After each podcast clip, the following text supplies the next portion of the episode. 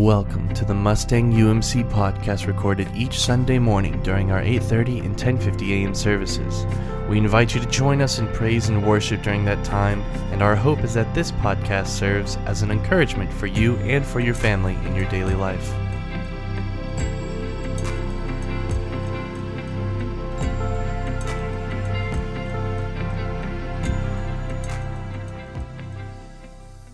Our scripture today comes from 1 Samuel chapter 17, verses 32 through 40, a story you may have heard before.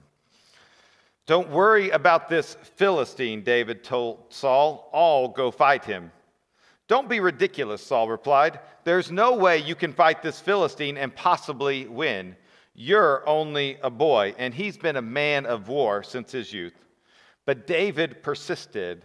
I have been taking care of my father's sheep and goats. When a lion or a bear comes to steal a lamb from the flock, I go after it with the club and rescue the lamb from its mouth. If the animal turns on me, I catch it by the jaw and club it to death. I have done this to both lions and bears, and I'll do it to this pagan Philistine too, for he has defied the armies of the living God. The Lord who rescued me from the claws of the lion and the bear will rescue me from this Philistine. Saul finally consent, consented. All right, go ahead, he said, and may the Lord be with you. Then Saul gave David his own armor, a bronze helmet and a coat of mail. David put it on, strapped the sword over it, and took a step or two to see what it was like, for he had never worn such things before.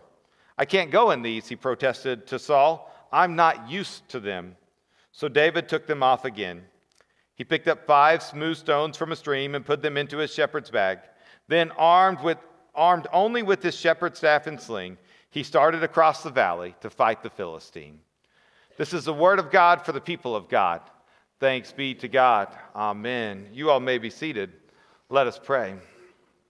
And so, Lord, we pray that your voice of truth would speak to our hearts and our lives this day.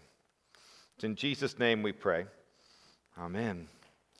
So, since I've uh, kind of in a football mood, I thought I'd tell you all a football story. So, my, my senior year, I played for Owasso High School, and uh, we were fairly good, but we were no match for the Jenks Trojans.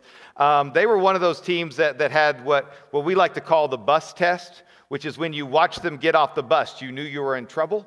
Um, and because uh, you thought, how are they so big, and how are we so little?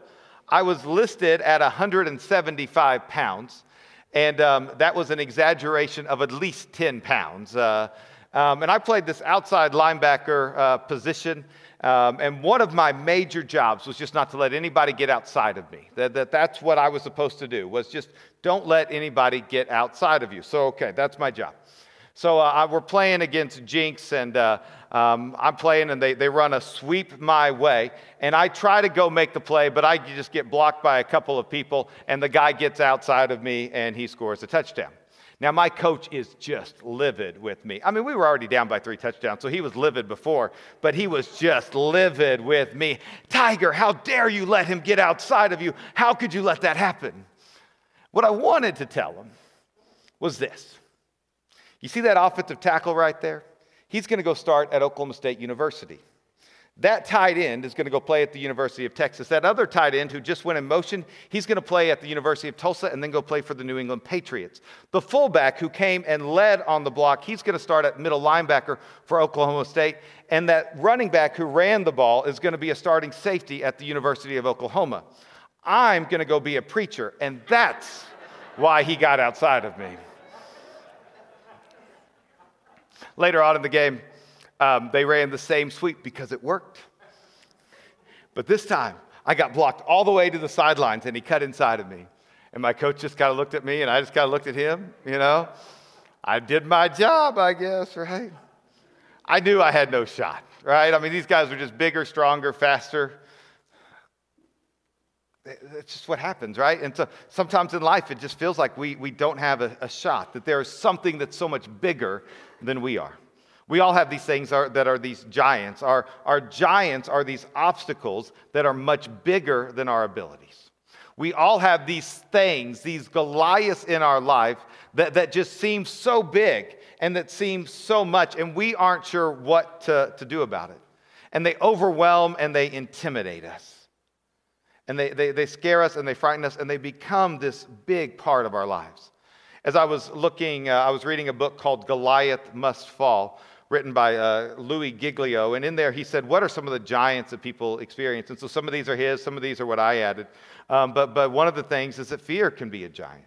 That we can be so afraid of something that it, it becomes this obstacle that we can't overcome with our own ability, that, that we are constantly living in fear. I had somebody once tell me, he said, Aaron, I've spent most of my life being anxious of being afraid or afraid of being anxious, and that fear and anxiety can rule our life. Talks about sometimes that maybe it's battling rejection. We fear that people will only love us if we produce the result that we think we should. And so we live our lives trying to be perfect because we don't feel worthy of love in any other ways. He mentioned one that I thought was interesting that comfort can be a giant that we have let complacency or entitlement take root. That instead of choosing what is best, we choose what is easiest, and that giant is the desire to be comfortable. It can be a medical situation. You've gotten a diagnosis and it just seems so much.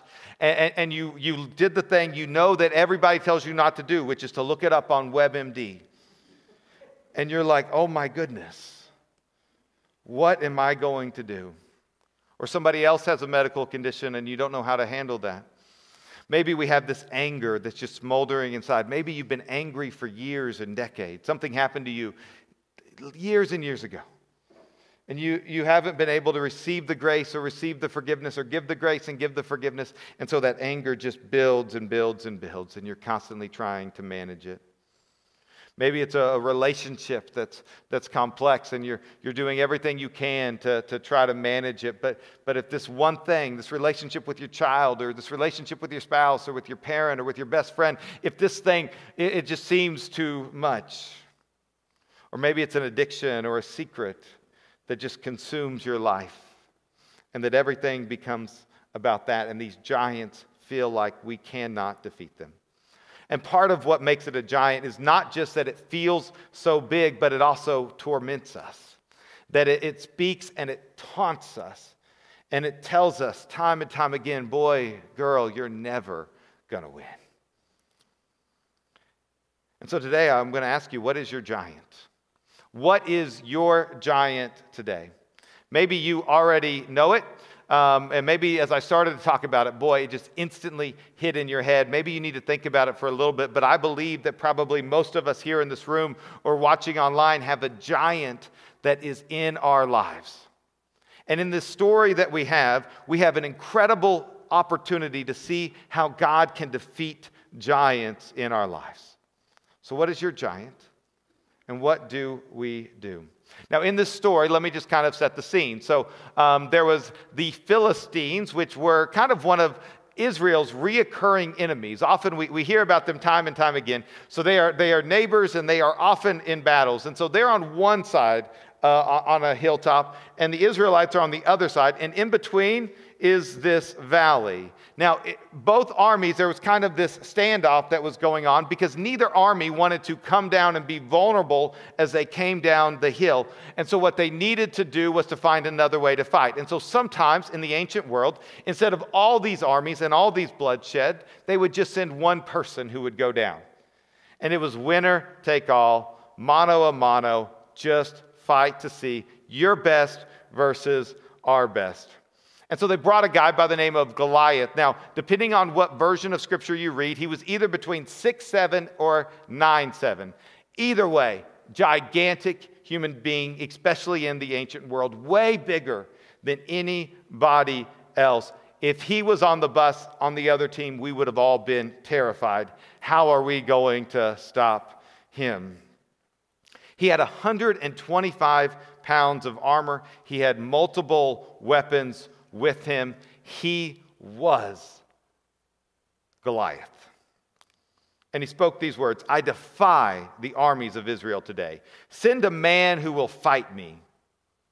When Saul, who was the king, and the Israelites heard this, they were terrified and deeply shaken.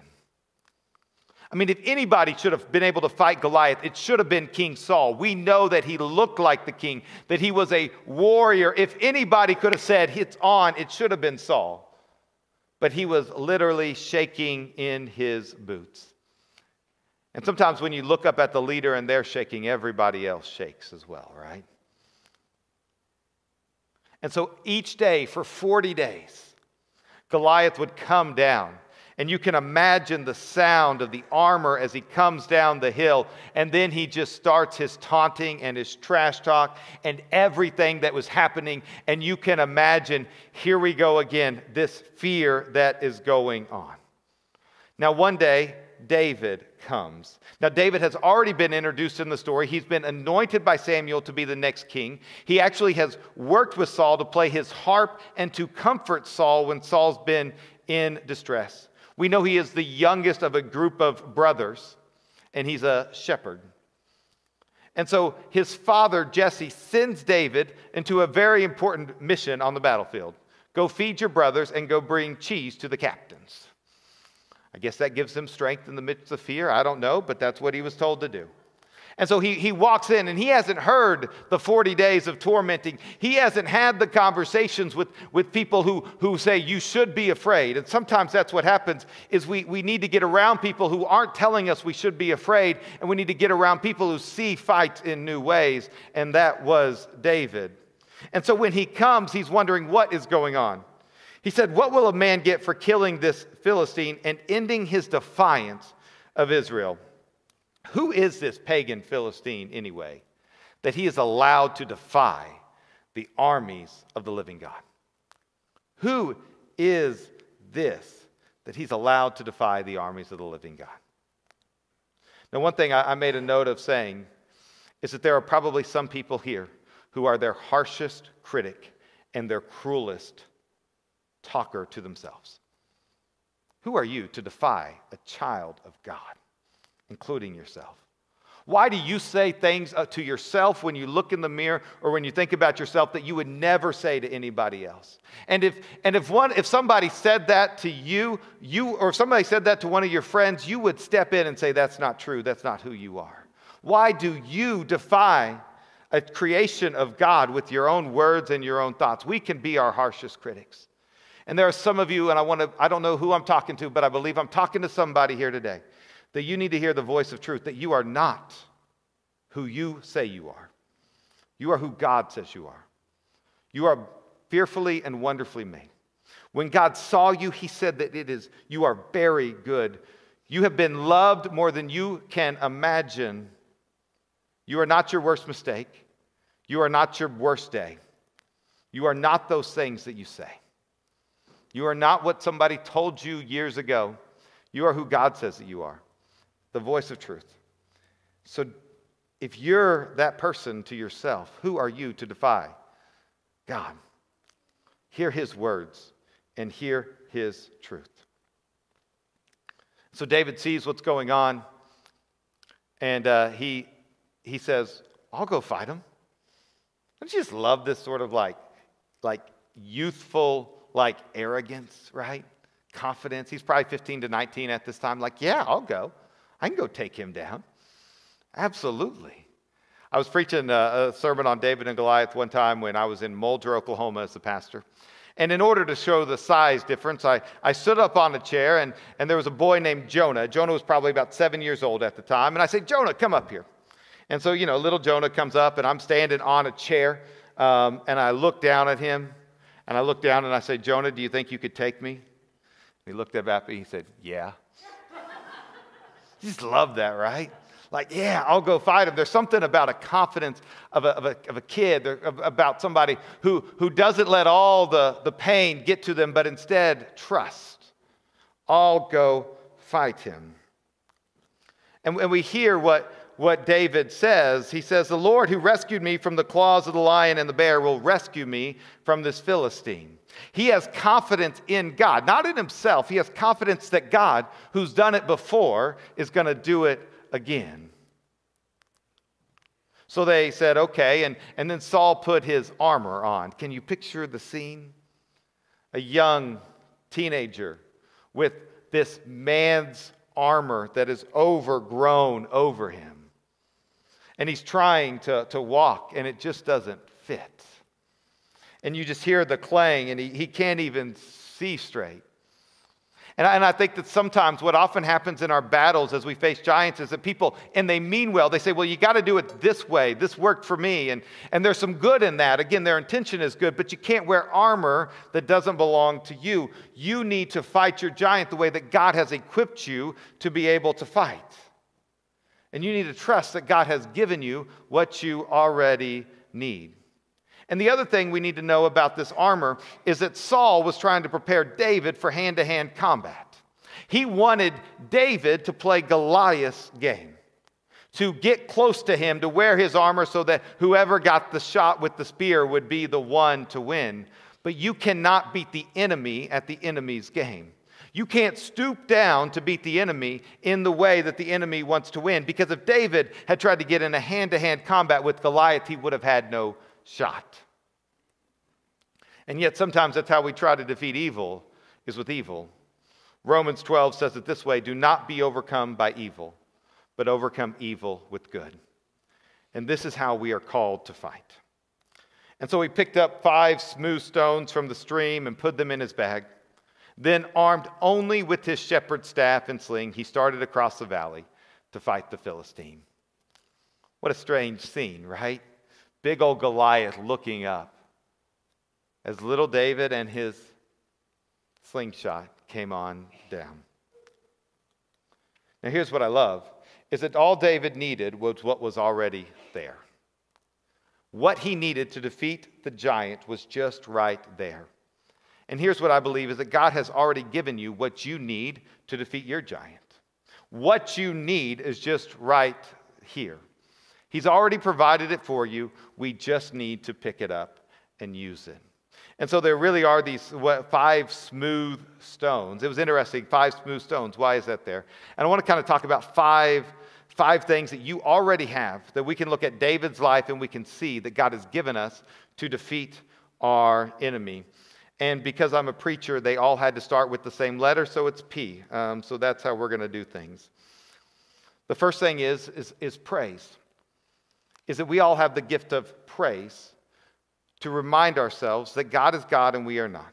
And that God is in the midst of this and that He is fighting the battle and He is working even when we don't see Him. And that He is God and He is good and that He is for us. This was a part of David's life. Again, I mentioned he played the harp, music was a part of it. He wrote a lot of the Psalms. And even when he didn't feel like it, he still praised God. Psalm 13 says it this way How long, Lord? Will you forget me forever? How long will you hide your face from me? How long must I wrestle with my thoughts and day after day have sorrow in my heart? How long will my enemy triumph over me? Maybe you've prayed that prayer before. How long, O Lord? Look on me and answer, Lord my God. Give light to my eyes, or I will sleep in death. And my enemy will say, I have overcome him, and my foes will rejoice when I fall but I trust in your unfailing love. My heart rejoices in your salvation. I will sing the Lord's praise, for he has been good to me. And so often in our darkness, and often when we're in the shadow of our giant, we need to remind ourselves that there's a sun on the other side of the shadow that is overpowering the giant, and we choose to praise. Turn your eyes upon Jesus, look full in his wonderful face, and the things of this world will grow strangely dim in the light of his glory and grace. So we have the gift of praise. We also have the gift of people, people who are in our corner. For, for David, it was Samuel who had already blessed him, who had already anointed him, who had already proclaimed him king. Even though he was not king, he had the anointing of kingship upon him. He had somebody who believed in him, and you have people who believe in you. You would probably be surprised the number of people that you could reach out to if you were in need. It's hesitant for us because sometimes we don't trust people and we've been burned and other such stuff. But you have more people in your corner than you can imagine. And so when we swallow our pride and we reach out and we ask for help, then God is able to do stuff through people. They speak on our path. God will use it to prepare us for this point is that He's not going to waste your troubles from a year ago. He's not going to, to waste what happened to you 10 years ago, but He's a God who redeems your struggles for your futures. He takes what's been on our path and He uses it for our purpose. and that your mess can become your message, and your difficulty can build up resilience to help you get through the next thing. And so sometimes, um, and one of the things, uh, and I was, I was preaching this at the first service, I really felt that, that we have to say this is, is it's not just enough to go through something, but we have to learn through something. And sometimes we don't want to learn through something because that means we have to go through it again. But we can't grow unless we go through it and experience it and learn from it. And so there are some of us who we've left some stuff in our past and we've never learned from it for what God can do in our future because we don't want to pain, we don't want to feel it again. But we need to go back and believe, just like David, that the, that the God who saved him from the lions and the bears can save him from this. And what's been on our path can help us as we move forward. Also, we're called to pick up the stone of perseverance. I didn't notice it for a while, but verse 34 it said, But David persisted. He, he kept getting after Saul. I know we didn't have all of the conversation, but perseverance is a gift. It's like what we talked about last week with Joshua and, and the Israelites. They kept walking around these walls, and, and it would have been easy to give up on day six. It would have been easy to give up as they walked around the fourth or fifth or sixth time on day seven to being like, what's the point of this? But they just kept taking the next faithful step. They just kept swimming, they just kept going. And David persisted, and so too can we. Oftentimes, the breakthrough is just on the other side of our endurance. God, will you give me the strength to take the next step? And the last stone he picked up is a stone of perspective. Everybody saw Goliath as an unbeatable enemy. David saw him as an animal, and he had taken out animals before. And he also had a whole different perspective of the battle. Because for us, when we think about David and Goliath, we see all this difference. But for David, it was not about David versus Goliath, it was Goliath versus God. And there was no amount that God could see. Hear these words of David You come to me with sword, spear, and javelin, but I come to you in the name of the Lord of heaven's armies, the God of the armies of Israel, whom you have defied. Today the Lord will conquer you, and I will kill you and cut off your head. That's not in our children's books normally. and then I will give the dead bodies of your men to the birds and wild animals, and the whole world will know that there is a God in Israel. And everyone assembled here will know that the Lord rescues his people, but not with sword and spear. This is the Lord's battle. He will give you to us. So he took a stone, he swung it around, and he hit it, and it sunk into his head, and he fell to the ground. Can you imagine the shock in the valley? I mean, I don't think anybody believed in David but David. He ran over, he took Goliath's sword cut off his head, and everybody ran. And they were victorious. Now, here's what I want you to know is that there's one more P, and it's the most important. And in fact, those other five don't matter if this one isn't true. Because you can do everything in your own power. You can do all these five. You can say, Aaron, you said this. I did these. I kept persevering. All right. I looked at my path. I did the things I was supposed to do. I even came to worship. I praised God. My giant's still there. Because the most important P is power. Whose power are you relying on? Because David did not rely on his own power. He didn't say, I know how, I, I'm going to do this. No, he relied on the power of God. Today, the Lord will conquer you. The battle belongs to God, and it is his power. Because the truth is, is that we are no match for Goliath, but Goliath is no match for our God. And that God is able to do abundantly more than we can ask or even imagine. And so, even your best tools and your best strength, and you do everything right, it's still not enough to take down this giant. And here's what I know if you could take down the giant, you would have taken it down already. You would have, by your own strength and your own power, you would have figured it out. You guys are smart people. You're accomplished people. You have accomplished things before. But this giant, you can't defeat on your own. You can't do it. It is above your abilities, it is above your strength, it is above your power. You are powerless to defeat this enemy.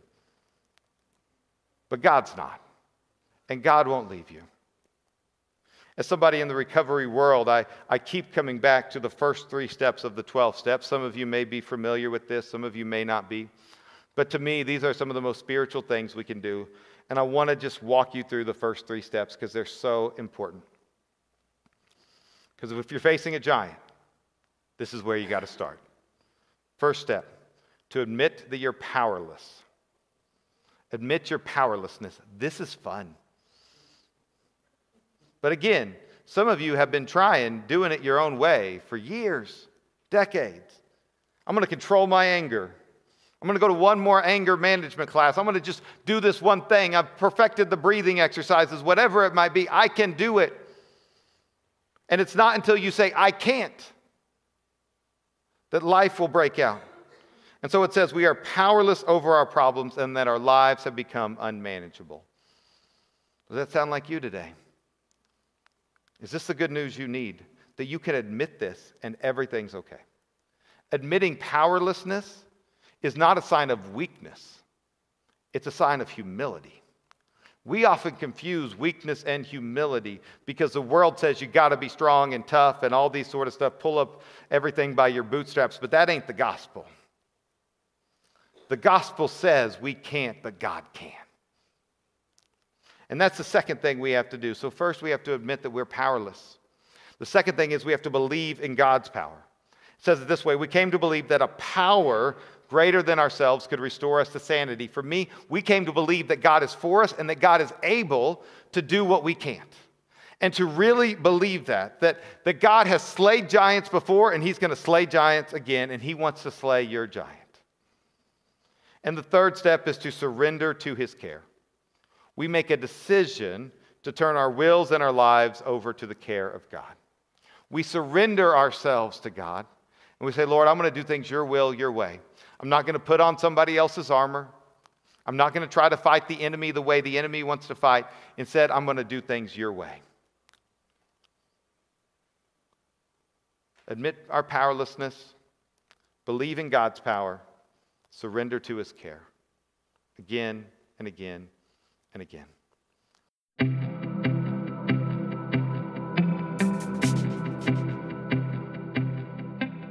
Thank you for listening to the Mustang UMC podcast. Once again, our services are at 8:30 and 10:50 a.m. every Sunday morning and we would love to see you there. For more information about the Mustang United Methodist Church, please visit us at mustangumc.org or email us at office at mustangumc.org. That is office at mustangumc.org. We hope you enjoyed.